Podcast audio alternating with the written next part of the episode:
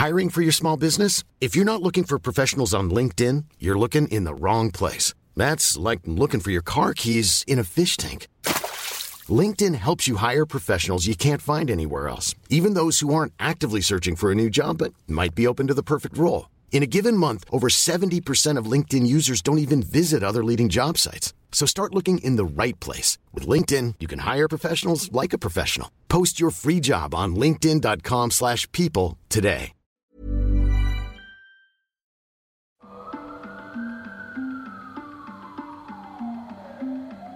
Para sa mga mahihilig makinig ng mga true crime stories and mysteries, subscribe to Takip Silim True Crime and Mysteries. Narrated by me, Jupiter Torres, and Wilmore Ploponio. Takip Silim True Crime and Mysteries. Subscribe now.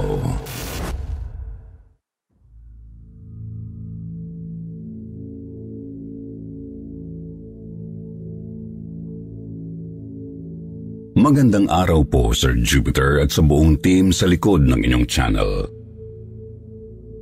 Magandang araw din sa lahat ng mga listeners saan mang dako ng mundo.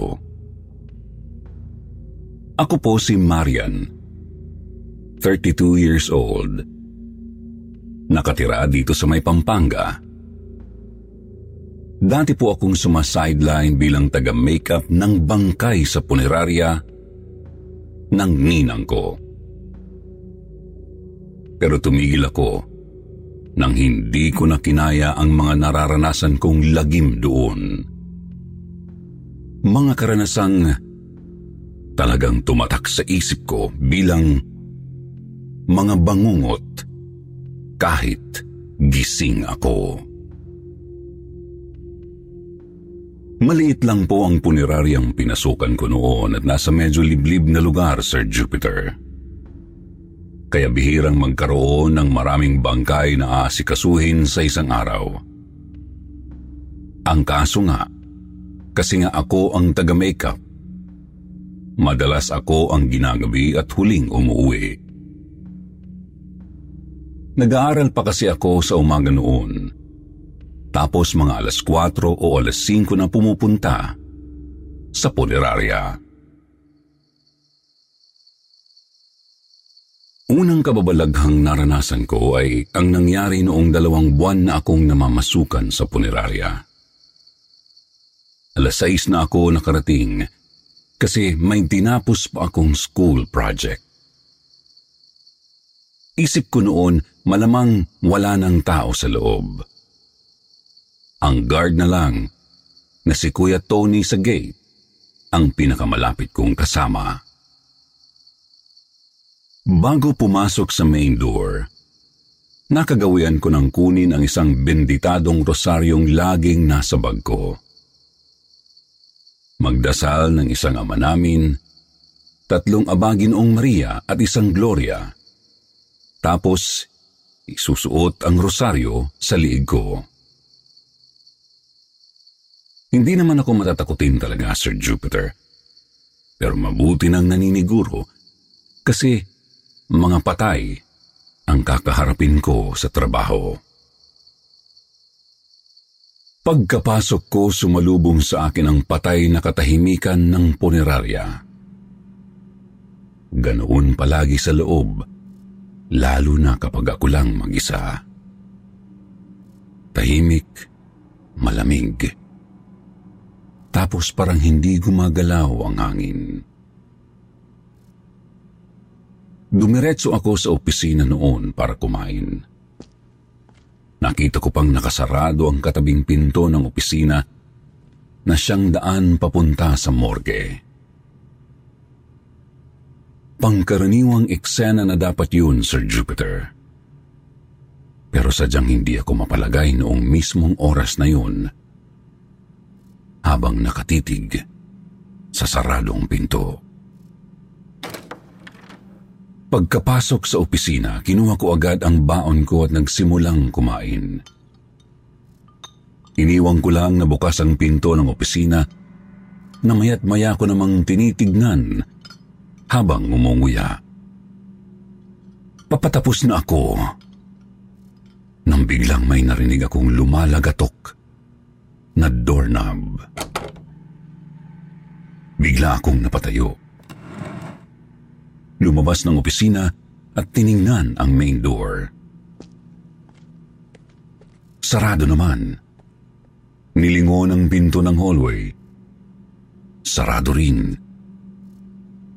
Sinubukan kong magtawag at baka may iba pa palang staff o imbalsamador sa morgue. Pero katahimikan lang ang sumagot.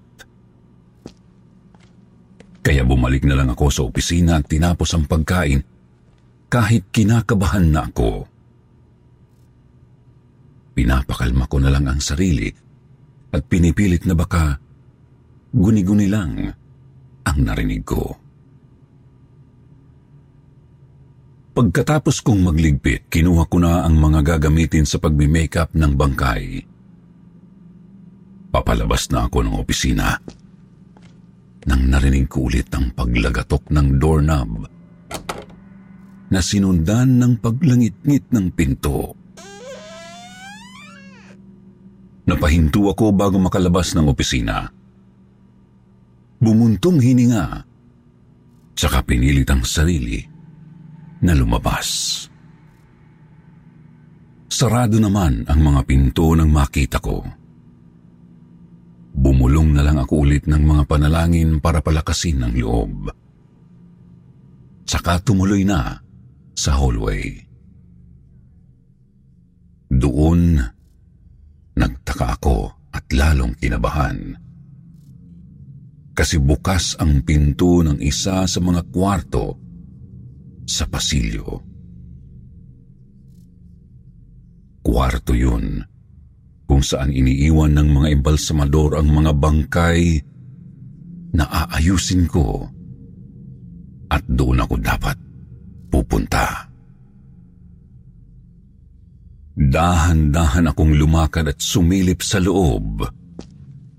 Tanaw ko ang apat na mesang pinaglalagyan ng mga bangkay. Sa oras na yun, 3 lang ang nakahimlay. 2 sa bungad ng pinto at 1 sa bandang likod. Bakante ang ika-4 na mesa. Lahat sila nakabihis na ng pamburol.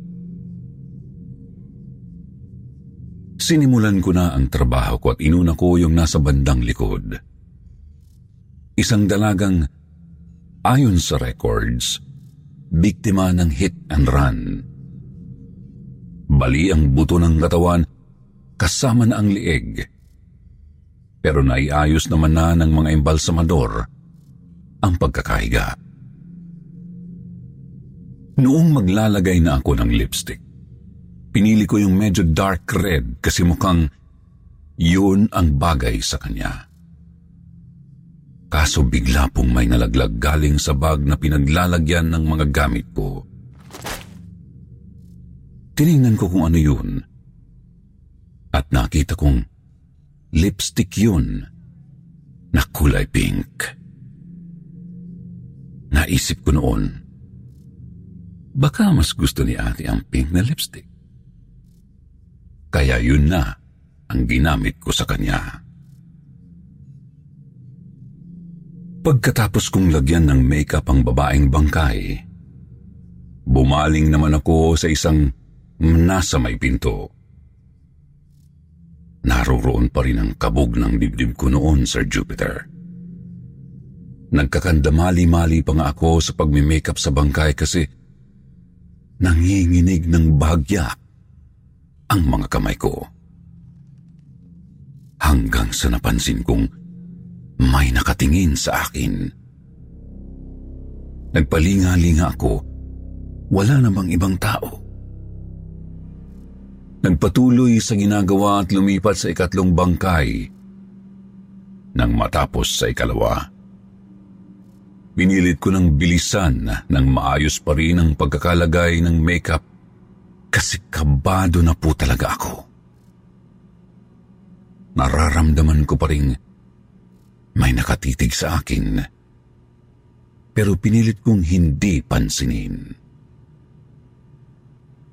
Nang malapit na akong matapos, doon ko na naramdamang may gumalaw sa bandang likod. Nilingon ko ang babaeng bangkay. Naroroon naman siya at nakahiga pa rin. Subalit, nang binaling ko ang tingin sa bakanting mesa, halos iwan ako ng kaluluwa ko nang makitang nakaupo roon ang isang babae. Hindi ako pwedeng magkamali. Siya yun. Siya po talaga yun. Ang babaeng una kong inasikaso. Pareho sila ng mukha at naroroon pa ang pink na lipstick na nilagay ko. Bukod pa, halatang bali ang kanyang kaliwang braso at lieg. Nang tumayo ang babae, doon na ako napakaripas ng takbo papalabas ng silid. Sinara ko ang kwarto at tinahak ang hallway. Subalit, bago pa man ako makarating sa may opisina, narinig ko ang pamilyar na paglagatok ng doorknob at langit-ngit ng pinto. Lumingon ako at nakita kong lumalabas sa silid ang kaluluwa ng babae. Paika-ika ito kong maglakad at nakatabingi ang ulo dahil sa baling lieg. Malakas kong naisara ang pinto ng hallway. Dumiretso palabas ng main door, tsaka lumapit sa may guard. Bagamat halatang nagulat sa bigla kong paglabas, mukha namang hindi nagtataka si Kuya Tony. Sabi niya, kailangan ko na raw masanay kasi mga patay ang inaasikaso namin. At opo, Sir Jupiter. Sabi rin niyang may mga nagpaparamdam daw talaga paminsan-minsan sa punerarya. Maging siya ay marami nang naranasang kakaiba at kababalaghan doon. Huwag ko na lang daw pansinin hanggat maaari. Yun po ang unang nakakikilabot na karanasan ko sa morgue, Sir Jupiter. Napakarami pang sumunod, subalit nalaman ko ring marami pala sa kanila ay wala naman talagang intensyong manakit. Hindi ko nga lang mapigilang magulat o kilabutan kapag nagpapakita sila. Gayunpaman, nayanig ang mundo at pagkatao ko nang maranasan ang pinakamatinding kilabot na nakaharap ko. Akala ko po kasi, Sir Jupiter, matindi na ang pagpaparamdam ng mga kaluluwa. Ngunit, mali po ako. Mahigit 1 taon matapos ng unang kababalaghang naranasan ko sa punerarya. 5:00 po ako nakarating noon. Naabutan ko pa ang 2 sa mga embalsamador. May dumating daw po kasing bangkay noong bandang 4:30 at sisimulan pa lang nilang asikasuhin. Narinig ko din ang isa sa kanilang si Mang Eddie na hindi raw talaga siya mapalagay sa bangkay. Palagay ko talaga kulang mga kinamatay nito. Tingnan ninyo nga itsura niya, no? Palagay ninyo ba may pangkaraniwang tao o sakit na kayang gawin yan? Tapos, may mga uod at insekto pang naglalabas-pasok sa katawan. Nagtaka naman ako sa narinig, kaya sinilip ko yung lalaking bangkay, Sir Jupiter. Ilang sandali pa lang akong nakatingin. Agad akong napatakbo sa banyo kasi nasuka ako. Yung bangkay po kasi naaagnas na. Nabubulok na nga po ang laman tapos nangungulay talong na ang balat. Nakakita naman na ako ng bangkay na matagal ng patay tapos hindi na asikaso. Ang kaso, hindi ko kinaya ang isang yun kasi napakaraming butas sa iba't ibang bahagi ng katawan lalo na sa tiyan. Napakarami ring mga uod at insektong naglalabas-pasok sa laman. Ang matindi, sabi rin ni Mang Eddie, nakita pa raw ng mga kapitbahay na buhay pa yung lalaki kahapon. Hindi po talaga komportable si Mang Eddie noon. Kaya nagpatawag muna sila ng pari para bindisyonan ang bangkay. Tsaka na nila ito sinimulang imbalsamuhin at inilagak sa cold storage ng punerarya. Wala kasing kukuha sa bangkay kaya mamamalagi pa ito ng ilang araw sa punerarya. Sabi raw ng mga pulis, ayaw itong kunin ng asawa kasi nambubugbog ito noong buhay pa. Wala rin daw silang mahanap na kamag-anak na pwedeng mag-claim nito. Maayos naman po akong nakapagtrabaho noong gabing yon, Sir Jupiter, pati na nang sumunod pang gabi. Nawala na nga po sa isip ko ang tungkol sa kakaibang bangkay. Subalit. Life is full of what-ifs. Some awesome, like what if AI could fold your laundry? And some, well, less awesome, like what if you have unexpected medical costs? United Healthcare can help get you covered with Health Protector Guard fixed indemnity insurance plans. They supplement your primary plan to help you manage out-of-pocket costs. No deductibles, no enrollment periods, and especially no more what-ifs. Visit uh1.com to find the Health Protector Guard plan for you. Everyone knows therapy is great for solving problems, but getting therapy has its own problems too, like finding the right therapist, fitting into their schedule, and of course, the cost. Well, BetterHelp can solve those problems. It's totally online and built around your schedule. It's surprisingly affordable, too. Connect with a credentialed therapist by phone, video, or online chat, all from the comfort of your home. Visit BetterHelp.com to learn more and save 10% on your first month. That's BetterHelp, H-E-L-P. Isang napakalagim na pangyayari ang naganap noong 3rd gabi. Pagkarating ko, naabutan kong papalabas pa lang si Mang Eddie. Pinagtaka ko naman ang mga sinabi niya sa amin ni Kuya Tony, yung guard. Tumango na lang ako sa bili ni Mang Eddie, Sir Jupiter. Pero napahawak din ako ng mahigpit sa krus ng rosaryo ko. Bagamat nagtataka at hindi ko maunawaan ang ibig niyang sabihin, ramdam ko ang unti-unting pagkabog ng dibdib ko. Nagibayo pa ang kabako ng maalalang nasa cold storage pa nga pala ang kakaibang bangkay. Sinunod na lang namin ni Kuya Tony ang sabi ni Mang Eddie. Inasikaso ko ang mga bangkay habang nakaupo naman si Kuya Tony sa isang monoblock sa may hallway. Maya't maya kaming nag-uusap kasi maging siya'y kinakabahan din. Nang mag-aalas 7 na, nagtaka ako nang mapansin kong tumahimik si Kuya Tony. Pumasok sa kwarto kung nasan ako at may binulong. Natigilan ako, Sir Jupiter. Hinawakan ang krus ng rosaryo ko at pinakinggan ang paligid. Totoo nga, may kumakaluskus. At mukhang galing ito sa cold storage. Lumabas kami ng kwarto at sabi ko kay Kuya Tony, lumabas na kami ng punerarya. Subalit hindi siya nakinig. Sa halip pinuntahan niya ang cold storage na nasa bandang dulo ng pasilyo.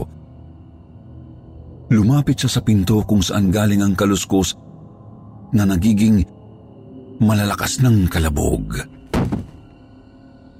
Ilang saglit pa, nagulantang na lang ako nang bumukas ang pinto ng cold storage at may kung anong biglang humila kay Kuya Tony papasok.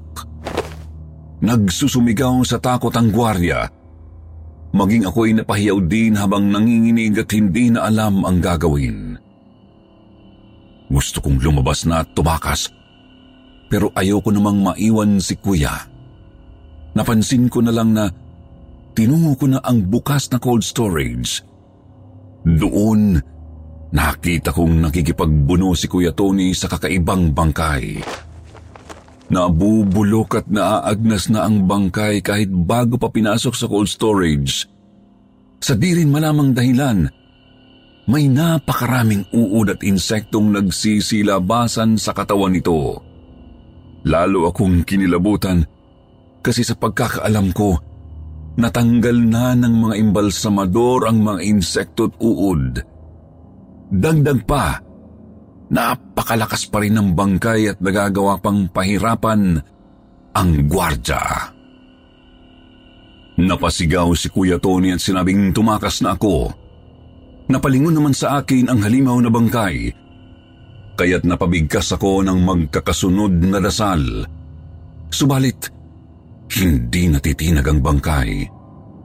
Sa halip, tumatayo pa ito at lumakad papalapit sa akin.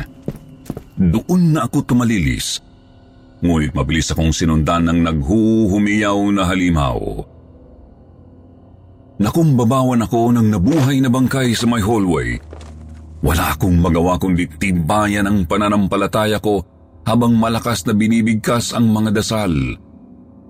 Sinubukan kong magpumiglas, ngunit sadyang napakalakas nito at mahigpit ang pagkakakapit sa katawan ko. Sa kabutihang palad, nakasulod na pala si Kuya Tony at hinambalos ng monoblock ang bangkay. Tumilapon ito ng bahagya, kaya't nagkaroon kami ng pagkakataon para makatakas. Ang kaso, hindi na namin magawang isara ang main door. Nakarating kami sa may kalsada, Sir Jupiter. Pagkalingon namin, naroroon na ang halimaw sa may bungad ng punerarya. Sakto namang dumating si Mang Eddie kasama ang isang matandang lalaki. Mabilis silang kumilos at sinabuyan ng kung anong langis ang halimaw. Pagkatapos kumuha ng lighter ang matanda at inihagis ito sa bangkay na agad namang nagliyab. Nakakarindi ang hiyaw ng nasusunog na nilalang. Mabuti na lang talaga at nakatakas pa kami ni Kuya Tony. Kasi sabi ng albularyong kasama ni Mang Eddie, papatay daw talaga ng tao yung halimaw. Puno raw kasi ito ng galit at pagnanais na makapaghiganti sa mga nakapanakit sa kanya bago mamatay. Sa kabila ng karanasan kong iyon, hindi ako agad na umalis sa trabaho. Kailangan ko kasi talaga ng ekstrang pera para makapagtapos, Sir Jupiter. Subalit tuluyan kong sinantabi ang matindi kong pangangailangan nang makaharap ko ang isang karanasang nagbigay ng matinding kirot sa puso ko. Mga 2 buwan po matapos kong makaligtas mula sa nabuhay na bangkay, Sir Jupiter. Nabigla ako ng konti.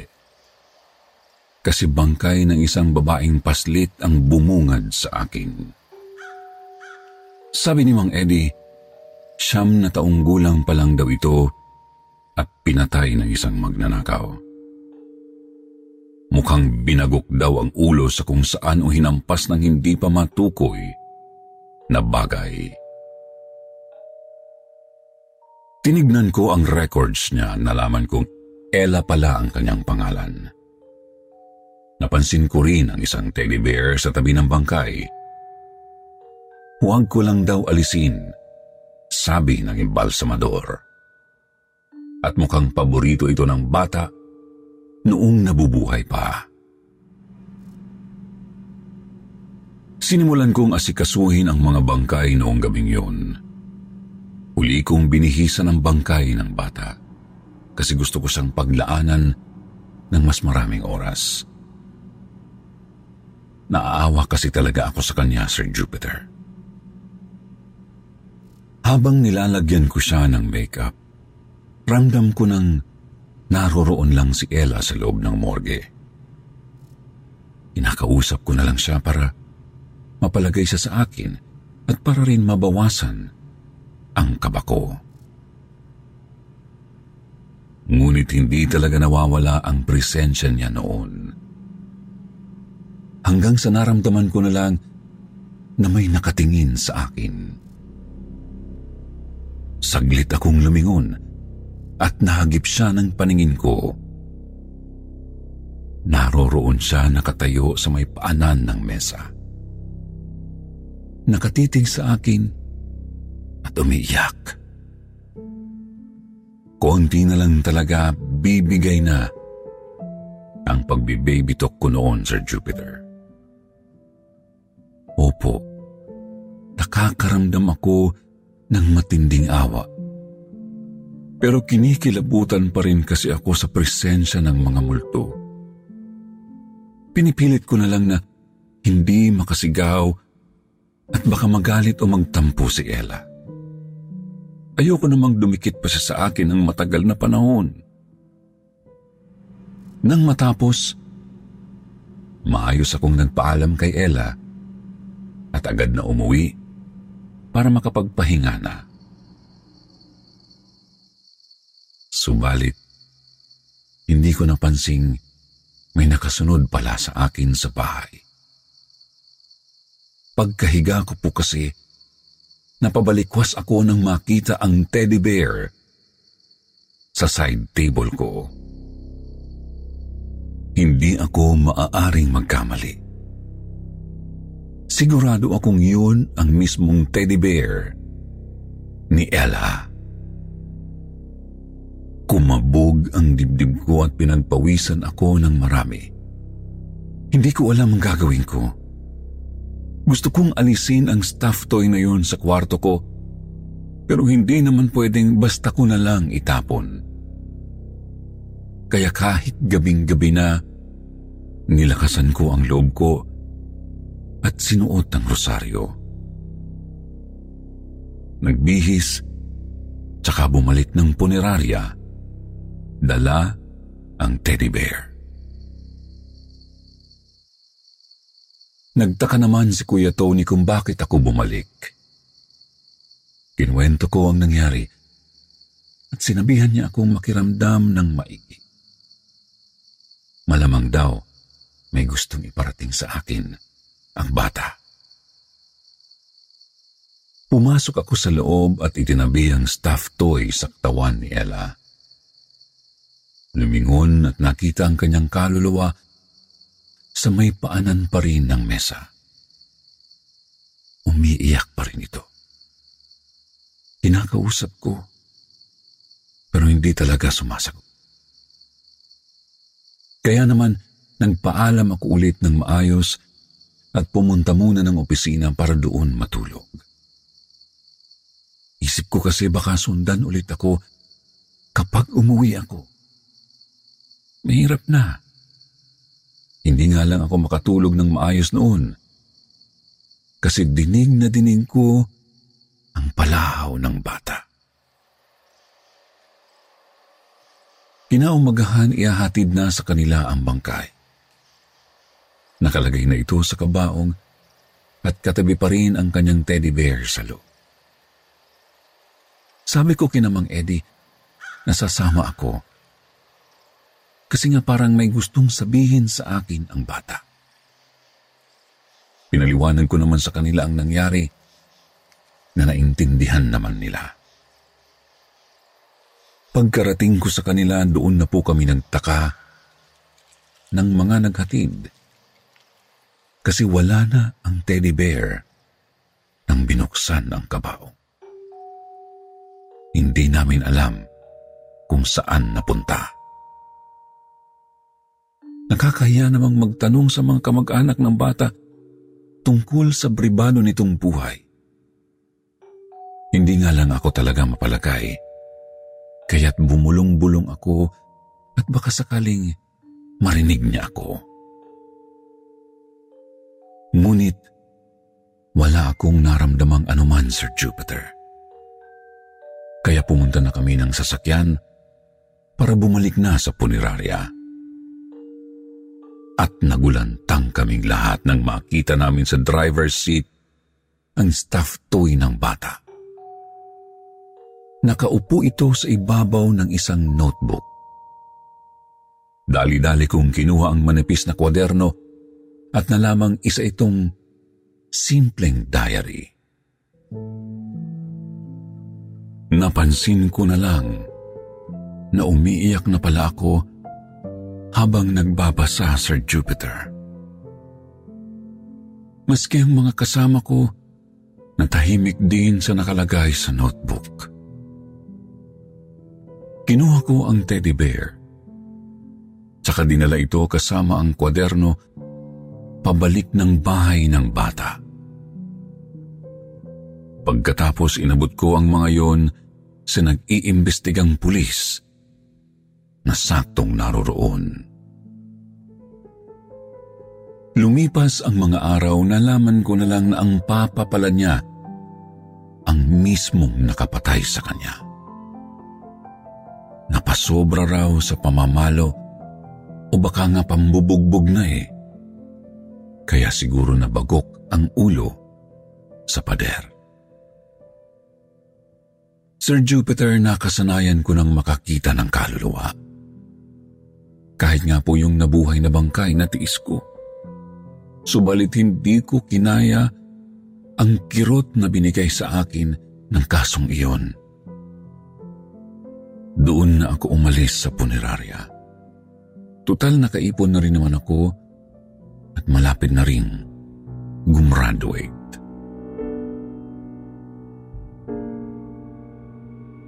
Sa ngayon, isa na akong bank teller dito lang din sa Pampanga. Nakakakita pa rin ako ng mga kaluluwa paminsan-minsan. Madalas hindi ko na sila pinapansin. Ngunit minsan ay kinakausap ko pa rin. Lalo't hindi naman sila nananakit. Hanggang dito na lang po, Sir Jupiter. Siguro ikikwento ko ang iba ko pang karanasan sa punerarya kapag nagka-time ako ulit na magsulat. Sa ngayon, gusto ko lang ipaalala sa mga tagapakinig na igalang ang lahat ng mga nakikita natin. Buhay man o patay. Sa ayaw at sa hindi, kasama natin silang nananahan dito sa mundo. Marian ng Pampanga.